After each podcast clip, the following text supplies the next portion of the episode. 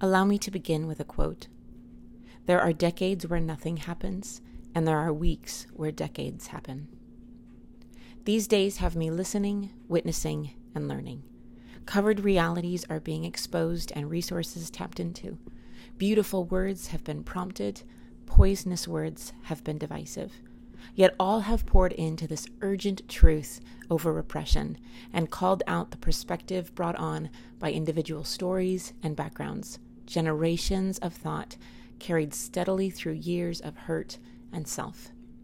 As someone cultivating this use of language through writing, and a writer that longs to inspire a new way of thinking, I recognize that to write nothing would be confusing.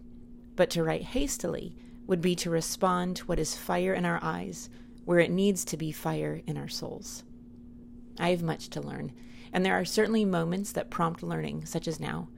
The visual fire is needed, but in time the burning will diminish where the threat still lingers. In my limited view, there is one thought brought on by the wisdom of others and the lack of it elsewhere. Awareness demands action, but action brought on by urgency will only hold its place for so long. Only in relationship will action stick.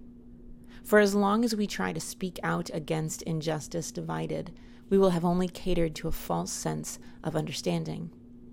Movement forward will soon become replaced by exhausted effort by those who experience this burden in their everyday and unrealized stagnancy by those who don't. So, what could I possibly offer in this time except to say what I have heard? And it will be the truth that I hold on to. Get to know someone's story. Intentionally tell your story let conversation and relationship be the spark that keeps the fire burning in your soul.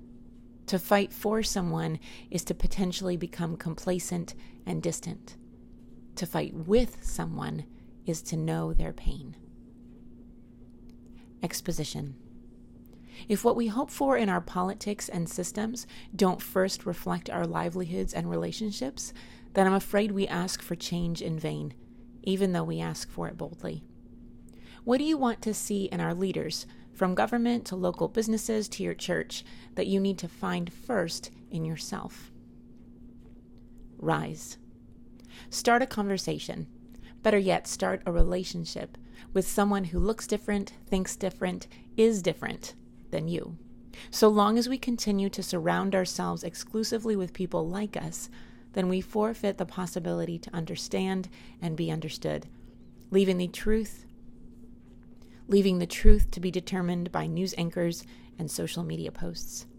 Although here might be the most difficult part of all, we will have to come to grips with the fact that life is more about advocating for others than it is about being comfortable. Denouement. Faith by itself, if it is not accompanied by action, is dead. But someone will say, You have faith, I have deeds. Show me your faith without deeds, and I will show you my faith by my deeds. You believe that there is one God? Good. Even the demons believe that and shudder.